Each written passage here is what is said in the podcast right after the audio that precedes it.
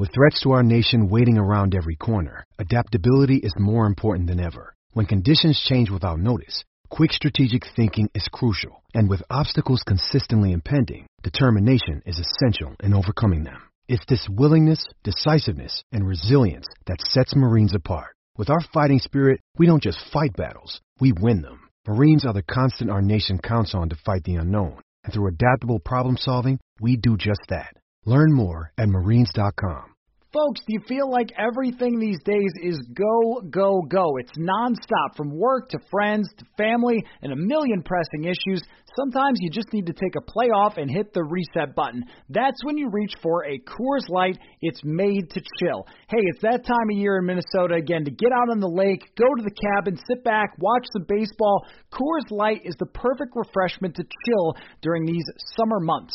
There's only one beer out there that's made to chill. The mountains on the bottles and cans turn blue when your beer is cold, and that way you know it's time to chill. Hit that reset button with some mountain cold refreshment. Coors Light is cold lagered, cold filtered, and cold packaged. It's literally made to chill. It's crisp and refreshing as the Colorado Rockies. Coors Light is the one you should choose when you need to unwind, when you want to hit the reset button. Reach for the beer that is made to chill. Get Coors Light in the new look delivered straight to your door with Drizly or Instacart. Coors Brewing Company, Golden, Colorado, and as always, celebrate.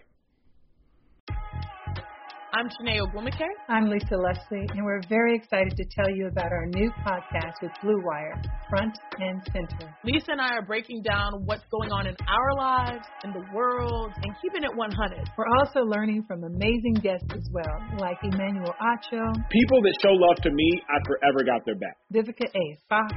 If the foundation isn't right, then the rest of it's going to go wrong from there. And more. Subscribe to Front and Center today.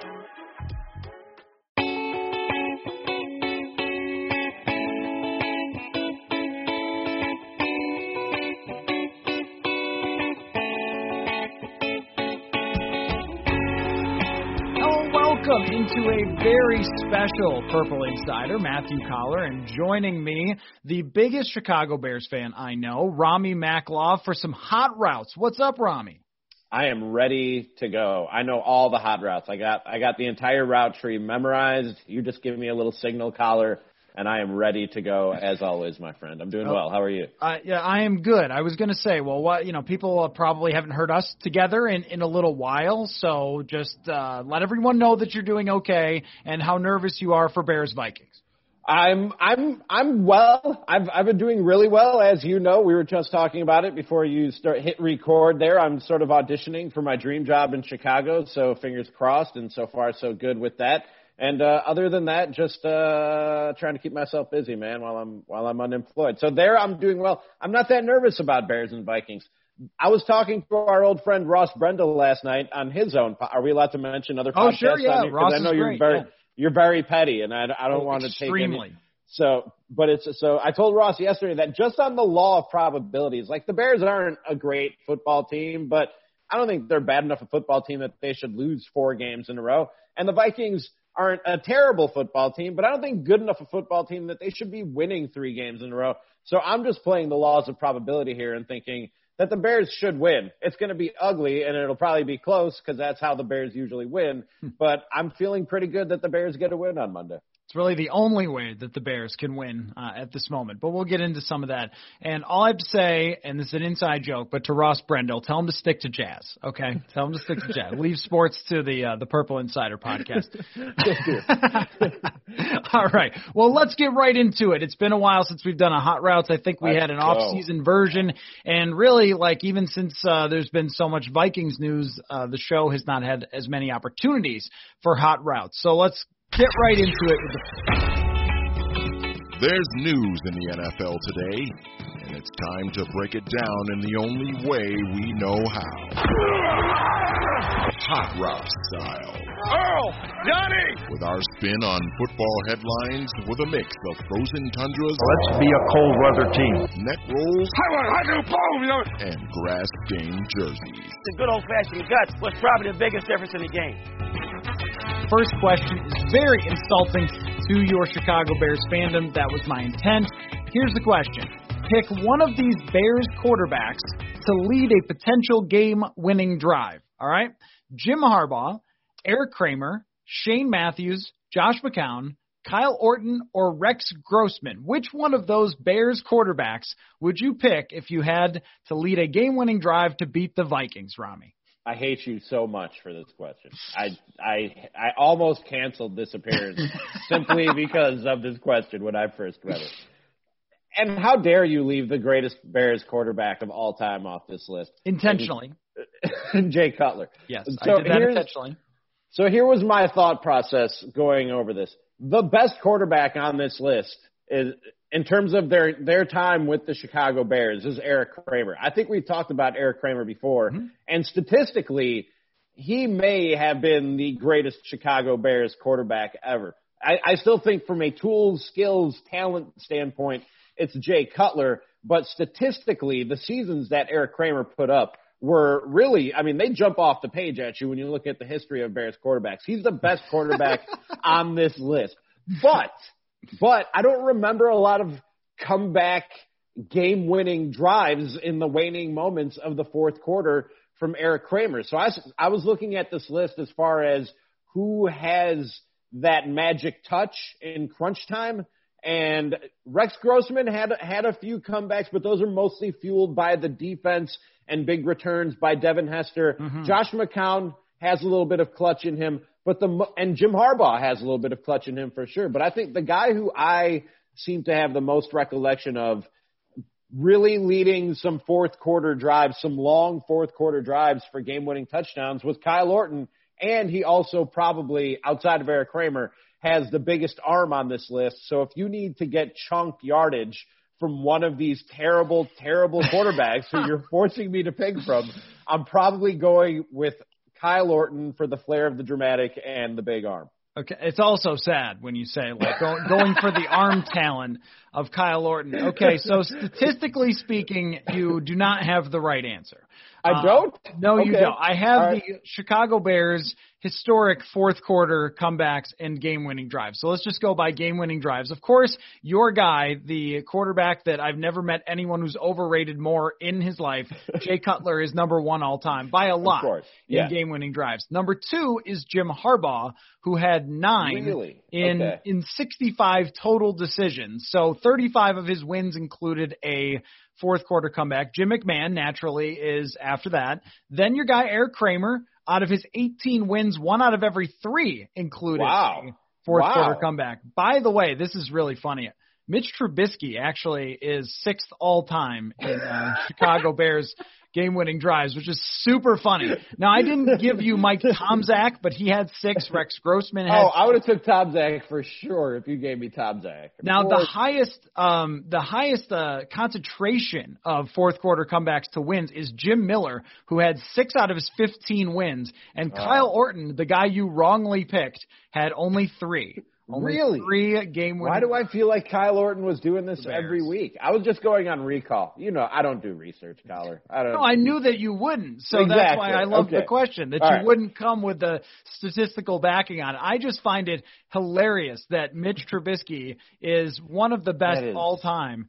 Uh, in terms of fourth That's the only reason you asked this question was to point out that, that. God, I hate you. All right. Can I ask you a side question here? Sure. Uh, what do you think becomes of Mitchell? What do you think becomes of Trubisky? Like, what's what's his career? Does he have the EJ Manuel career where he goes and is a backup, and then they don't even really want to stick with him, and that's kind of it? Does he someday get another chance? Does he Ryan Tannehill this thing or Rich Gannon this thing? Like, what's Mitch Trubisky's career um, trajectory? I think if the right coach gets their hands on him, now Tannehill was in the running for an MVP last year. Rich Gannon, if I'm not mistaken, again I don't do research. He won an MVP, did he, He not? did, yes, he did.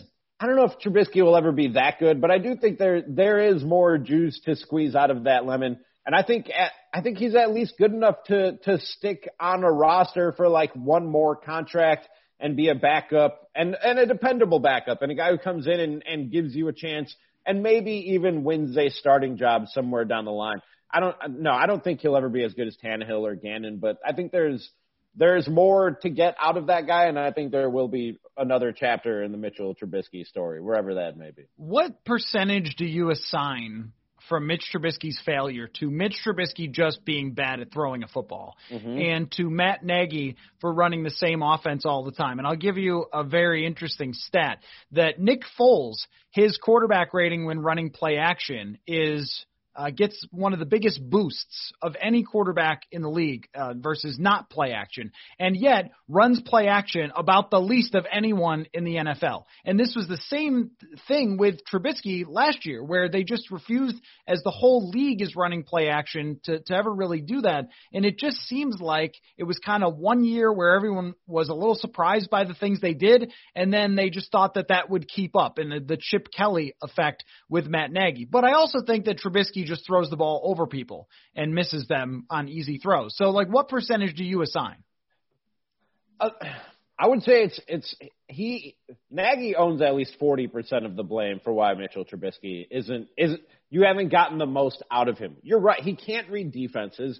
He's not that accurate of a deep passer. But at the same time, like, dude, you were hired to come in and and mold this raw this raw lump of clay that was Mitchell Trubisky. He had 12 starts in college, Coller. It's not like it's not like he it's not like Nagy came in and had a finished product that he knew what he was working with. Ryan Pace and the Bears had to have looked at Matt Nagy and said, "Look, this guy is really raw, but he's got these abilities, X, Y, and Z abilities, and he struggles in X, Y, and Z areas. So we need you to get the most out of him and mold him into the best quarterback that he can be.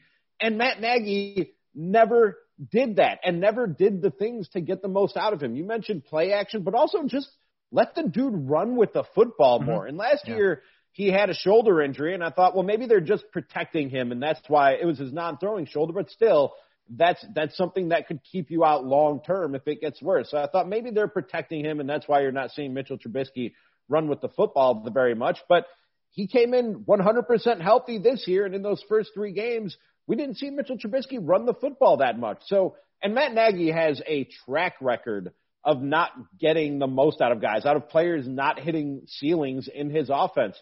They, last week I was listening to the station I've done a few hits on, 670 score in Chicago, and Tom Thayer, borderline Hall of Fame offensive lineman from those 80s Bears teams, and he's been the color commentator for like going on two decades now on Bears radio.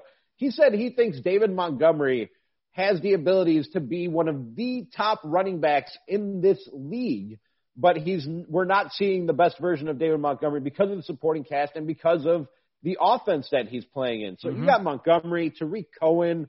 I mean, you can go down the list of guys who maybe aren't great offensive players, but should certainly be a lot better. And I, you just don't get the most out of him in Matt Nagy's system and Matt Nagy's play calling. Um, Matt Nagy, as we speak, uh, is calling another run out of the shotgun right into the guard. It's just over and over and over. It's just like the Texans. It's like some of these teams are so lacking in inventiveness. This is where you have to give the Vikings credit that they are an inventive run team that is sure. very multiple. They've got power schemes and zone schemes and all these different things to highlight Dalvin Cook, where it seems like um, Matt Nagy doesn't even show up for the run game meetings on a weekly.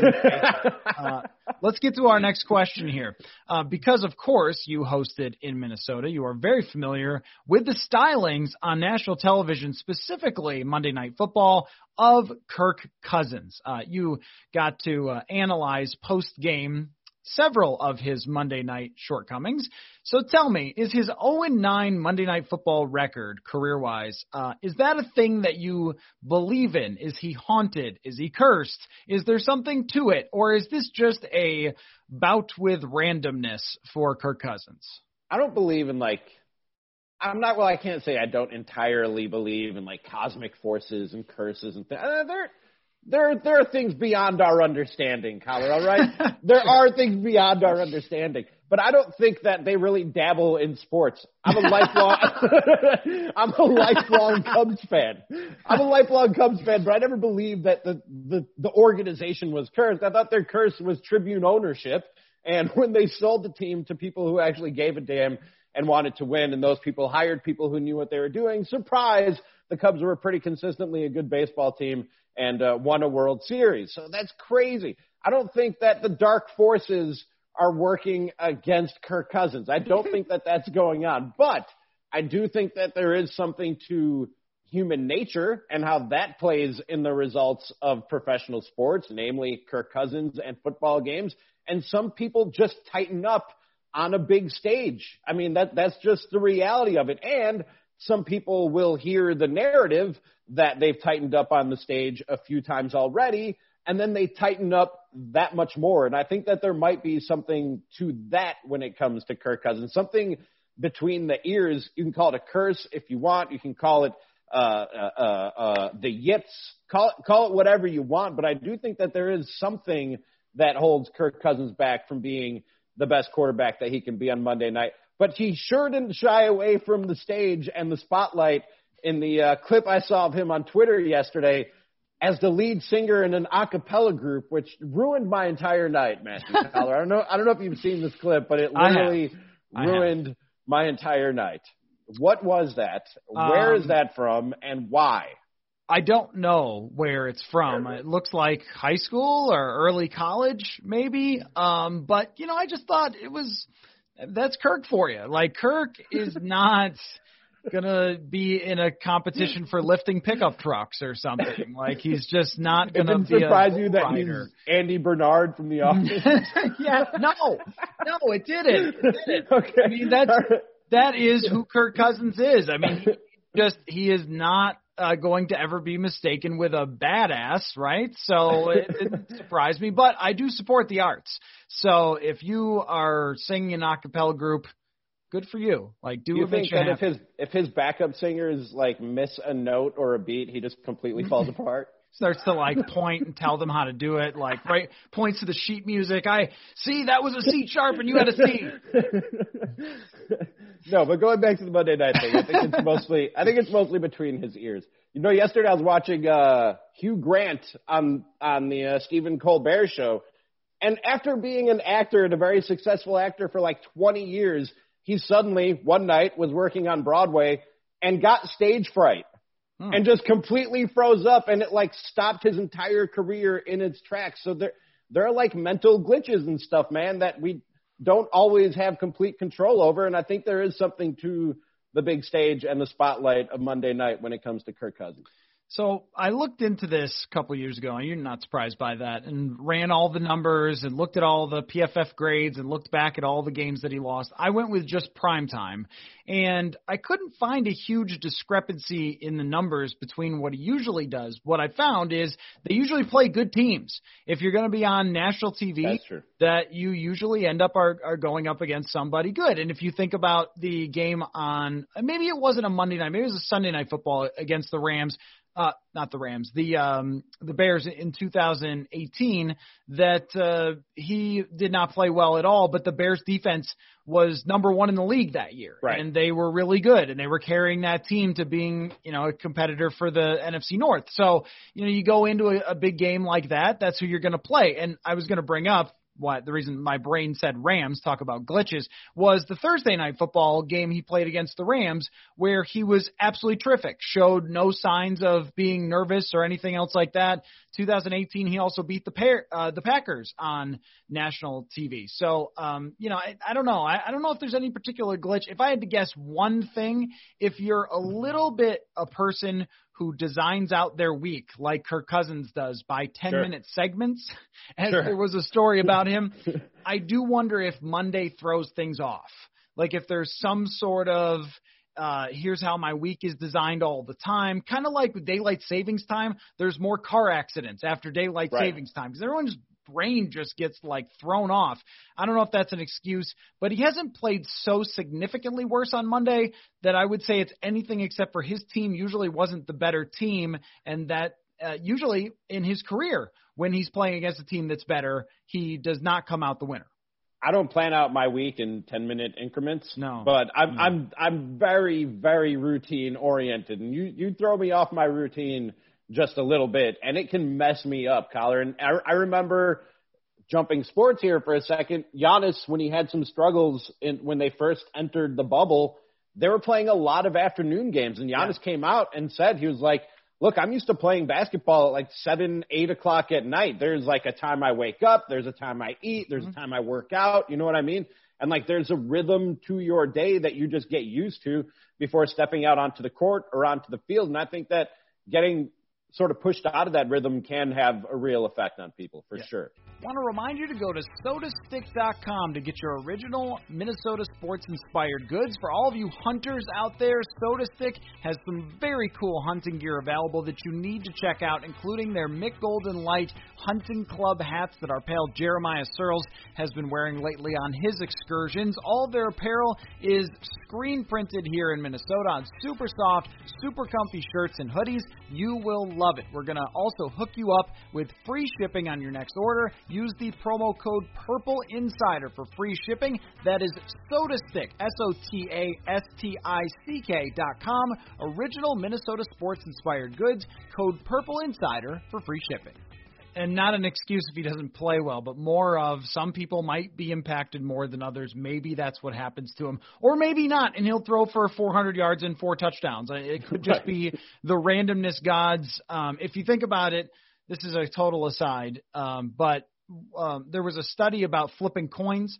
They had people imagine that they were flipping a coin and writing down the results and then actually do it. And the biggest difference was the people never imagined the randomness. Like they would they would actually flip, you know, 15 heads in a row, and they never would have imagined that could happen. But it's so random that it will even out 50-50 over a long period of time, but in a short period of time, like nine games, it could go the wrong direction. Anyway, let's move on to the next question. Um, so the uh, the the Bears quarterback position, I, I seem to want to keep going back to this. I, I don't know why. I can't imagine why. I cannot imagine why you would. It was random. Maybe just showed totally up. Random, I picked from all sure. the positions, and quarterback kept coming up. Uh, do they regret having not signed Cam Newton or Teddy Bridgewater? And who's playing quarterback for the Bears in 2021? Um, Cam Newton, I don't think so. Going back to what we were talking about with Mitchell Trubisky, Matt Nagy has a very specific idea in his mind of what he wants his offense to look like and the role that he wants his quarterbacks to play in those offenses. And I don't think a guy like Cam Newton is what he has in mind. I think Cam Newton is the most talented quarterback that was that was available on the market this past offseason. I just don't trust him in the hands of Matt Nagy. That's why I say no there. Teddy Bridgewater who I remember. I think you would probably remember this better than I would, Coller. There was a few hours there where yes. it was being reported that Teddy Bridgewater was in agreement on a contract with the Bears. And you know, I've I always sort of poked Vikings fans for their love of Teddy Bridgewater and called him a mediocre average quarterback. And I he's played above that this year, but I still don't think he's he's a great quarterback. But he's a he's a good quarterback and honestly, when I look at what Matt Nagy wants to do in an offense and wants from his quarterback, I feel like Teddy Bridgewater might have been the perfect fit and would have been a great locker room fit too, and a guy who actually could have provided some steadiness and some leadership from from the quarterback position that that they kind of they kind of need right now. So as as much as I knocked Teddy Bridgewater in the past when I was working in Minnesota, I do think he's probably the guy who would have been the right fit for this Bears offense and for Matt Nagy. It would have been a lot like his 2015 situation where the offensive line is abysmal, which Chicago's is. How about Chicago's O line being worse than the Vikings at this moment? Uh, and so he would have had to get the ball out quickly. Um, he would have had to use some of his escapability at times, which he's really shown this year in Carolina. Has sort of bounced back, and maybe even it's better than it was in 2015. And just not make big mistakes. Try to play the defensive game. That's right. a hard, um, you know, tightrope to walk, but Teddy is one of the quarterbacks who can do it. And the way that I always explained Teddy to you was he's a lot like Jim McMahon, where he will kind of give you some, uh, you know, some frustrating moments where he's not throwing the ball down the field like you want, but he also doesn't turn the ball over. He knows how to win defensive battles, that sort of thing. And I think he would have been perfect for Chicago. Carolina is a bad football team, and yet he's had them in a lot of games, including against Kansas City, but they can't stop anybody on defense. Him with a good defensive team would have probably won a couple of more games than they've won so far this year. Now, who's the quarterback in 2021? For a second, I stopped listening there after you said you compared him to Jim McMahon because I was just picturing Teddy Bridgewater with like a spiky mullet and a white headband and sunglasses. And That's a Photoshop somewhere. uh, who's playing quarterback in 2021? Most likely, you're going to have like a middle of the road journeyman QB, maybe even Nick Foles back for uh, another round. They'll they'll get they'll sell us that you know he he'll have a full off season under his belt, and he and Nagy can work together, and it's going to be much better and look better this time around. I won't buy it, but that's how they'll try and sell it. So I think it'll probably be a, a journeyman, middle of the road, Nick Folesy type of QB, and or a rookie that that they draft this year in the first three rounds, and you start with the journeyman, eventually hand it off to the rookie, like we saw a few years ago with Glennon and Trubisky, is sort of a, a replay of that. But but I don't know if you heard this, Coller. Uh, Jerry Jones is at it again and was doing his weekly radio hit, as most, you know, NFL owners do around the country, was doing his weekly radio hit in Dallas. And uh, they asked him, you know, if you end up with a, a top top three, top five pick, could you see yourself going and drafting a quarterback? And Jerry Jones can't resist giving the most honest and juicy answer you could probably give and said, yeah, I think that is that is something that we would consider, mm. which would put Dak Prescott on the trading block needing a new contract.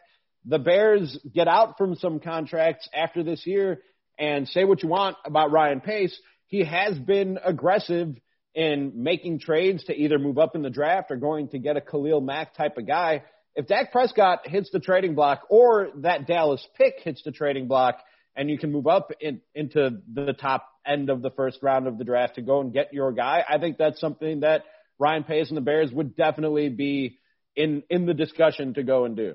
One thing about the NFL today that I feel like has changed from the days in which the Bears were bringing in Craig Erickson and Steve Walsh and Eric Kramer and so forth, uh, and Dave Krieg, is that there's always another quarterback who's going to be available that from year to year, you're going to be able to find someone. And that just wasn't the case, I think, even in recent history. But if you were a team in the quarterback market this year, you could get Cam Newton or Teddy Bridgewater or Tom Brady. like those guys were available. And that um, will, I think, continue to be the case as more teams look at the expensive contracts and go, I don't know. Or they look at drafts that are going to be, I think, deeper with more talent as more college quarterbacks get developed and are farther ahead. This year, there's five or six six guys who could be first round picks at the quarterback position. And so, you know, I think that um, if you're the Bears, it's smart to keep an eye on that situation or even just look at the draft too, because maybe the guy you take late in the first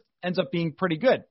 Um, okay, so PS5 is coming out, and uh, I used to love to play Madden. Don't play a lot anymore.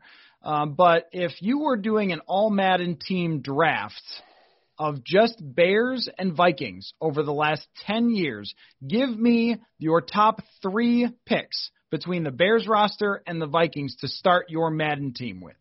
All right. I'm a big believer in the the difference maker type of player, the guy who can flip a game on one play. I need one of those on either side of the ball. And so I, I look at both teams and I say, all right, who's the biggest difference maker? Who's the guy who flipped the field most often or had the, the greatest ability to flip the field at any given moment in a football game. And I think when you look at the Bears, you're, you're obviously picking from the defensive side of the football because they haven't had that type of offensive playmaker uh, in my life for the most part, outside of that guy who's hanging over my shoulder. Are we doing? Are you showing the video of this, or is not going to? Audio? Pointing to Walter Payton. I have Walter Payton over my shoulder. Um, other than him, we haven't had that type of guy, and he didn't play in the last 10 years, so he's not eligible. So I'm taking Khalil Mack for the Bears. Like, that's a guy who came in. They were a bad football team, Coller, and Khalil Mack instantly made them a good football team. I know Matt Nagy got coach of the year that year and a lot of the credit for that, but that was all defense, and that was all Khalil Mack just terrorizing quarterbacks and those quarterbacks putting the ball into the hands of Chicago Bears players. So he's a game wrecker. He changes the game on a single play at any given moment. Give me Khalil Mack on the defensive side of the football. Flip side, I'm taking Stefon Diggs on the offensive side of the football. I don't know about you. I said some not so nice things about Josh Allen when the Vikings made that try trade. I was like, man, he wasn't happy with Kirk Cousins. Wait till he sees what Josh Allen is throwing out there. He's actually made Josh Allen look like a good quarterback. I still As he don't does think for Josh everyone. Allen is a good quarterback, but Yep. he's making him look like one Mhm. at the moment. And Stephon Diggs, I think, was slightly underappreciated in Minnesota and massively underappreciated and underrated around the country when you have the discussion about wide receivers. So those are my two guys. Then we have to address the most important position on the football field. Do we not, Matthew Coller? We gotta Guard, go- right? We got to go and get a yes, a guard In Minnesota, a- that's what it is. And a fullback with a neck roll. Yes. But I'm going. I'm going to go unorthodox and call the most important position on the football field the quarterback. So now we're talking about quarterbacks of the last ten years between the Bears and the Vikings. Give me Jay Cutler. I'm sorry. I knew you'd Give me there. Jay Cutler. I knew you go there. Is he not the best quarterback of those two teams of the last ten years?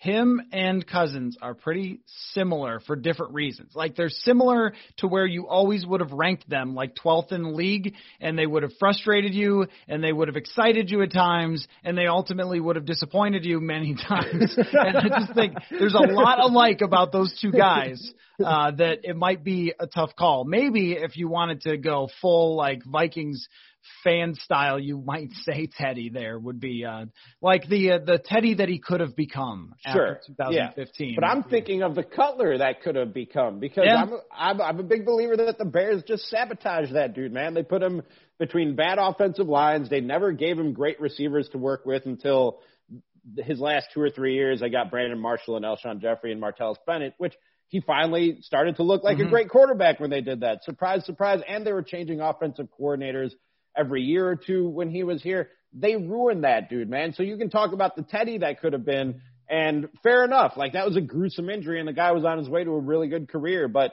the Jay Cutler that could have been, man, I really think that guy had Hall of Fame ability. Hall of Fame ability. Talent, he just needed yes. he just needed the right place to grow into that type of quarterback and never got it. So since I don't think that the quarterbacks quite make this list, if you wanted to go most talented, I might even say that Sam Bradford was the most talented, but by even the time the Vikings got him, his legs didn't work anymore, and he still was like decent. Um, I, I think I would go with Harrison Smith as the top player here because I think safety has become an underrated position. Everyone Sure. attacks the safeties all the time, and I think he's a Hall of Fame talent. Uh, Khalil Mack, I will agree with, but if you already selected Khalil Mack and we were going back and forth, I will take Akiem Hicks as the most dominant player, and boy, has he That's murdered the Vikings in recent years. And if you have Stefon Diggs, then I think you know there's a part of me that wanted to be like Matt Forte because he was sort of underrated and a good player, but he's not Dalvin Cook. And I, No. I understand the positional value, but I think Dalvin Cook is in a different category when he's at his best. Uh, there would be maybe a competition there between Adrian Peterson, who won MVP in 2012, if we're going last decade, and Cook. But I think I give the slight edge if I'm drafting them to Cook because he will pass block, and that could be helpful for us. And catch right. the ball out of the backfield. Right. Adrian Peterson didn't do a ton of that. Only when the uh, Lions game planned him to do so for only God knows why. But that was a different rant from earlier in the week. All right. Um, so last question for you, and I just I'm going to have you just answer one part of this because I don't care about the serious reasons, but give me the most not serious reason that the Vikings have lost 16 of their last 20 in Chicago. The the most pot shot theory you can come up with. It's a it's a city you can have a lot of fun in, Matthew Coller. Is it not? In Okay. Chicago, not a city you can go Okay. and have like the food, the drinks, whatever type of nightlife you're looking for. Like whether it, it is, you know, let's the stereotypical thing that most people would think of with football players and nightlife, the strip clubs. They got some great ones in Chicago. They also like if you're looking for a karaoke bar, some of the best karaoke bars in the world are in Chicago. If you're looking for a nightclub, like a dance club type of environment, you got that. Like whatever you're looking for that is gonna make you not want to get up in the morning and go run into other human beings head first, full speed, you will find it in Chicago. And I think that that is which, which, and this was another thing that came up with the podcast that shall not be mentioned again on your podcast because Take that, petty. Ross. I think that this year the Vikings maybe, if if that's the reason why they've struggled in Chicago before, Hmm. might have their best chance to win in Chicago in a long, long time because there ain't nothing to do. Everything is closed. Everybody's quarantined. Everything's on lockdown. There's no fun to be well. There isn't as much fun to be had in Chicago as as there usually is. I think that I think that might be part of the reason why. I like it. Uh, along those lines, I might go with the several times I've been to Chicago. I ate my face Yeah. off. I mean, Yeah, I just ate until I couldn't move because there's so much good food in Chicago. So that would be another theory. Uh, Rami, always great to catch up with you. Um, I think everyone wishes you well, so I won't bother. Uh, no, I'm just kidding. Um, Fair enough. hopefully things work out for you and uh you know this it's always it's always fun after you know Vikings and Bears games when you would walk into the studio covered in all Bears stuff with Bears pants and socks and everything else because you're a so great to catch up with you this was really fun Always appreciate it, Coller. Glad to see you're you're crushing it with this this website and this podcast, dude. So uh, always always a pleasure, man. Happy to see that things are going well with you as well, dude. Even though sports took a break, your business didn't. You have to keep moving, and that means hiring is more important than ever. Indeed is here to help. Indeed.com is the number one job site in the world because Indeed gets you the best people fast. Unlike other sites, Indeed gets you full control and payment flexibility over your hiring. You only pay for what you need. You can pause your account at any time, and there are no long term contracts. Plus, Indeed provides powerful tools to make your search that much easier, like sponsored jobs, which are shown to be three and a half times more likely to result in a hire. And with 73% of online job seekers visiting Indeed each, each month, Indeed is going to get you the important hire that you need, just like they have for over 3 million businesses. Right now, Indeed is offering our listeners a free $75 credit to boost your job post, which means more quality candidates will see it fast. Try Indeed with $75 credit at Indeed.com slash BlueWire. This is their best offer available anywhere. Go right now, Indeed.com slash BlueWire. Terms and conditions apply. Offer valid through December 31st. You might not be at a game this year, but you can still be in on the action with Bet Online. Bet Online is going the extra mile to make sure you can get in on every possible chance to win this season. From game spreads to totals to team and player and coaching props, Bet Online gives you more options to wager than anywhere else. You can get in on their season opening bonuses today and start off wagering on wins, division championships, and futures all day, every day. Head to Bet Online today and take advantage of all the great sign up bonuses. Don't forget to use the promo code BLUEWIRE at betonline.ag. That's BLUEWIRE, all one word. BetOnline, your online sportsbook experts. Okay, before we put a wrap on the show for today, I'm going to hand it over to intern Paul, who is contributing his first interview in our Skol searching efforts, where he is reaching out to reporters who cover the top quarterback prospects to bring us the latest information on several of the players that I know you guys are interested in for this upcoming draft. And so he begins by looking deep into Trey Lance. Turn it over to intern Paul. Hello and welcome to this special Skol searching segment of the Purple Insider podcast. I am Paul Hodwanek, or as many of you may know me as Intern Paul, and today we are breaking down Trey Lance. So to do that, we have North Dakota State beat rep- reporter for Inform News, Jeff Kolpack. How are you doing today? Hey, Paul. Good. How are you? I'm I'm doing well. I'm I'm excited to talk about Trey Lance. Um, he's a guy that not a lot of people probably know much about. Maybe some Minnesotans know about him because he did go to Marshall High School, so maybe they have that background knowledge. But he's relatively unknown amongst the quarterbacks that are projected to maybe go in the top five. Obviously, much less less known than Trevor Lawrence or Justin Fields. And so I, I think this will be really interesting to kind of hear about about him and how he's grown. And so first, I just want to ask you where he come from. I, I know he came from Marshall, but he obviously didn't have many offers uh, to come to schools like Minnesota or any other big Power Five conferences. So uh, the fact that he's going to be a, a top five pick or potentially is is a pretty big deal. So kind of give us a sense of his background and where he came from. Right. And in fact, I'll start off by correcting a little bit there. I think he had an offer to go to Minnesota, but as a linebacker. I think they wanted him on defense. And I, I could see that. He's six three, coming out of high school, and just a very athletic, big guy. Probably be a hell of a linebacker prospect, I'm sure. But NDSU wanted him as a quarterback, and they recruited him as a quarterback. And the Bison have had a pretty good track record of late, and that certainly didn't help with Carson Wentz, the number two pick in the 2016 draft, and Easton Stick went in the fifth round a couple years ago with the Los Angeles Chargers. Now here comes uh, three in a row. Uh, it sounds like with with, with Trey Lance. Uh, literally came out of nowhere. I would, you know, on the national scope of, of things for sure. And here's the thing: I can't get my head around this, and it's it's almost difficult to do so. But for an FCS quarterback to come out early is nuts, right? Or any quarterback almost to come out early is, is kind of crazy.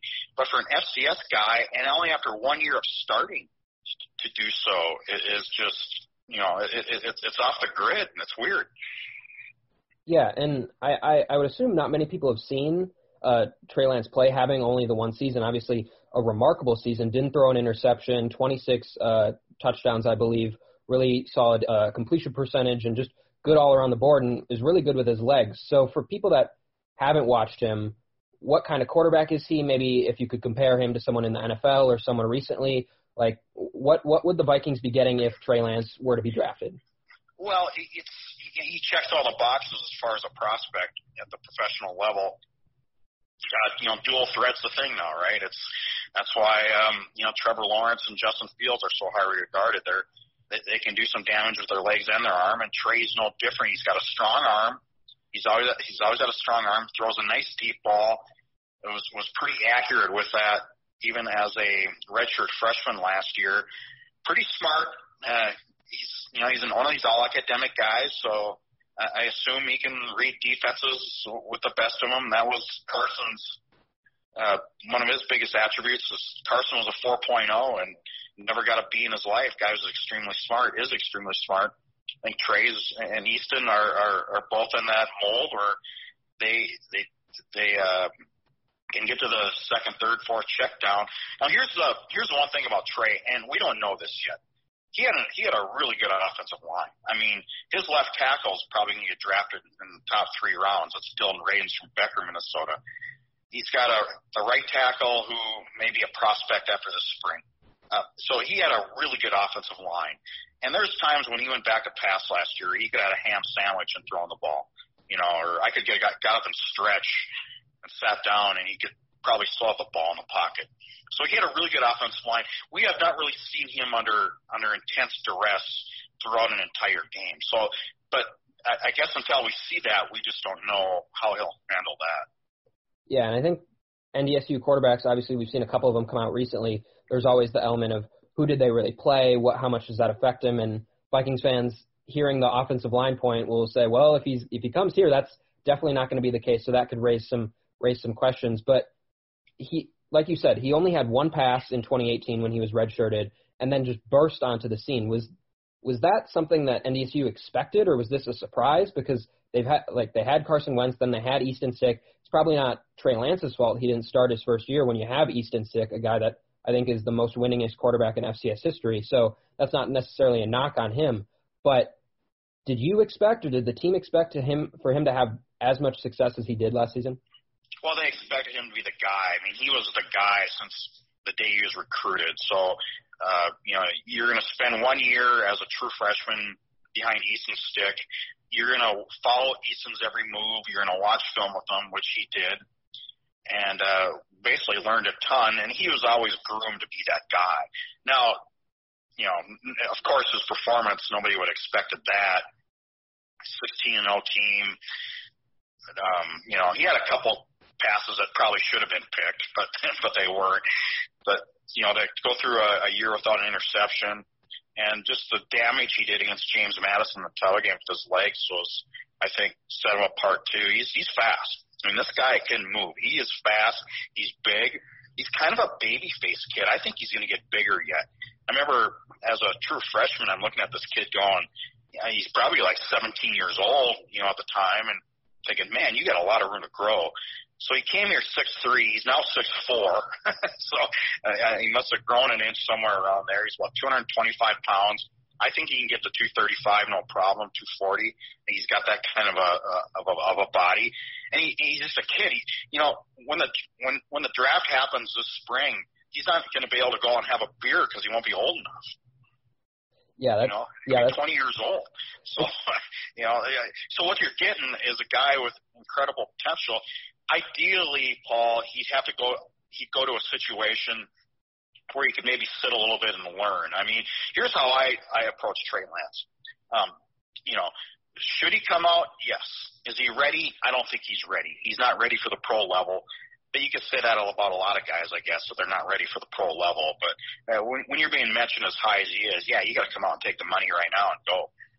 Yeah, and that that would fit a situation like the Vikings, who have an expensive quarterback who most likely will be on the roster next year. Lance wouldn't have the pressure of going in right away, and that was kind of my next question because Carson Wentz is going to be the natural comparison to him, just because they're both coming out of school, they're both going to be really high picks, both from NDSU, not normally a place where people are looking for quarterbacks. Maybe now they will be, but um, what what if you were to compare Wentz and Lance in terms of being ready? Because Wentz came in and started right away, and just terms of their overall game, where where are they different? Where are they similar? Uh, and how naturally are, are Lance and Wentz going to fit when they're just going to be compared going forward?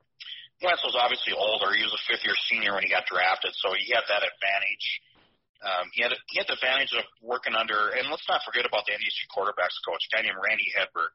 So uh, Trey will be his third straight quarterback that he'll have drafted. I don't know how many assistant coaches out there in the country, I don't care what level, have had that. I don't, maybe maybe Clemson, uh, maybe it was somebody out there. I, I should probably look into that actually.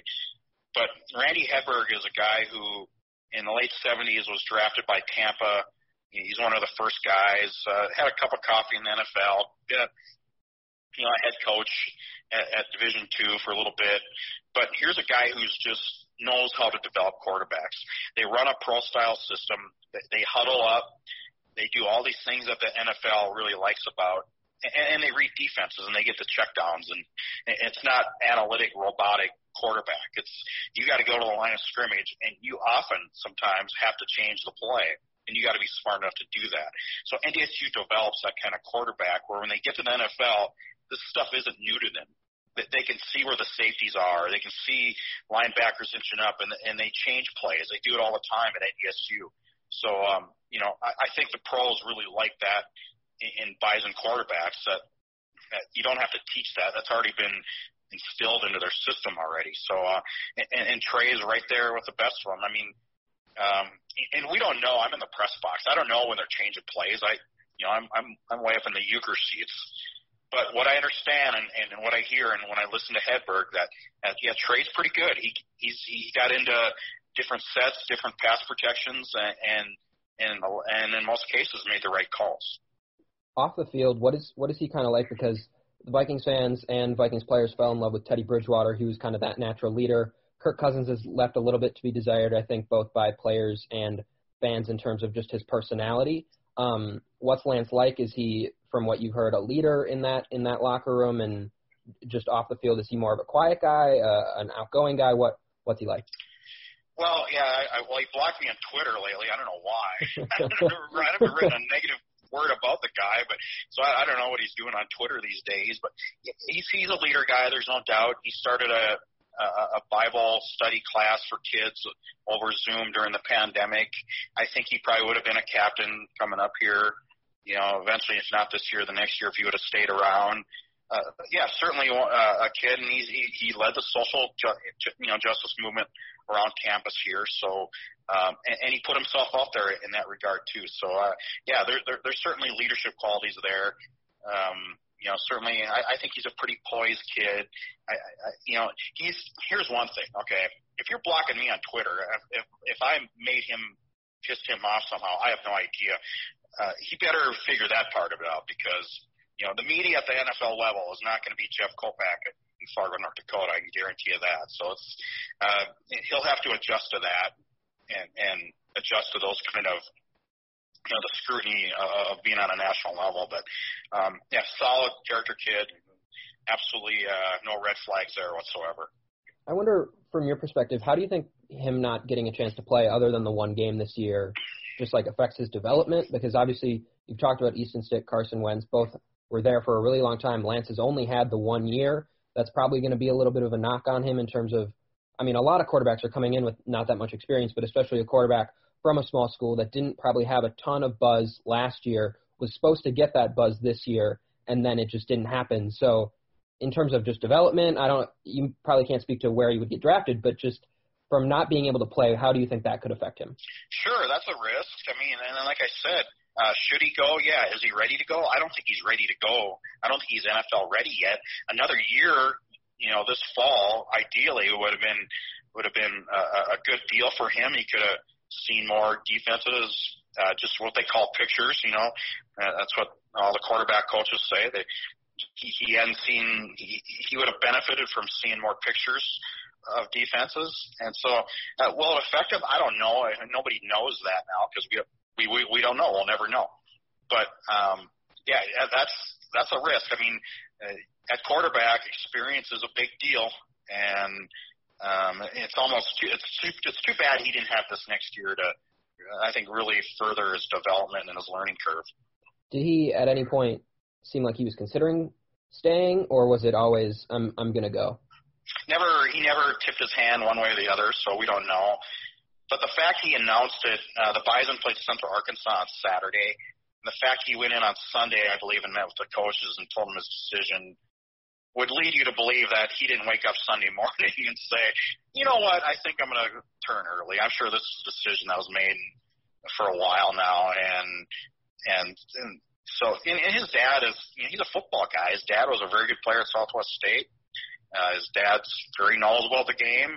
His mom was a volleyball player. I mean, these people are they didn't wake up on you know not knowing anything either. So I think he's got some strong family guidance there, and he, he must have I assume got some pretty good NFL advice that he's going to be one of the top quarterbacks taken, and done deal. You know, and it's good that he decided now. It's good. You're not leaving NDSU hanging out to dry this spring because the uh, FCS is playing this spring and so you, you don't have NDSU coaches wondering, okay, is he going to be here or not? He could have waited till mid-January to make his decision by NFL rules. And but the fact he made it right away, I think, is good for the school. That okay, now uh, the Bison can move on with their next quarterback, and Trey can move on with his career. Um, I'll, I'll end with this. If it's, I want to, I want this is a two-parter, but if it'll work in the NFL, why do you believe Trey Lance will be good? And then if it won't work, what do you think has, what goes wrong, what goes right? Yeah, if it'll work, it's just he, he he's a he's a great athlete and he's got that dual threat capability. He's got a strong arm. He's a smart kid. He's going to have to develop. He's going to have to handle. You know, we saw that last night with Ben DiNucci at Dallas. So Ben DiNucci was the title game quarterback against James Madison. The Bison played James Madison. It was Wentz versus DiNucci, or Wentz. I mean, sorry, Lance versus DiNucci. DiNucci looked out of, you know, he looked overmatched, and that's why Trey outshone them. Uh, Trey was the superior quarterback in, in the FCS title game last year, and I, I, I we saw that last night. DiNucci was overmatched. Now, you know, is will Trey be able just to be better uh, as a you know as a younger quarterback when he gets there? Now, now if it doesn't work, it, it, to me, it's just maybe that's a good question. I don't know. I've never seen him not work. So, you know, he he, he was good right away. He's, he was great last year.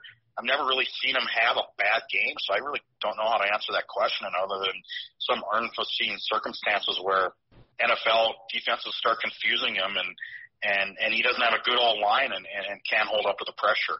We haven't seen that. He, he rarely got pressured last year, you know. And when he did, he could he had the ability to take off and outrun everybody. So we'll see on that regard. Well, Jeff, I appreciate you taking the time. Again, Jeff Kolpack for uh, Inforum.com. I'm sure uh, Vikings fans, you should be paying attention to Jeff's work. He'll most likely be uh, writing about Lance here upcoming for the draft, and then probably next year when whatever quarterback hasn't played yet shines and is another draft pick, because that just seems to be the the quarterback mill is now is now running in North Dakota State. So thank you, Jeff. Uh, you bet, Paul. Have a good day.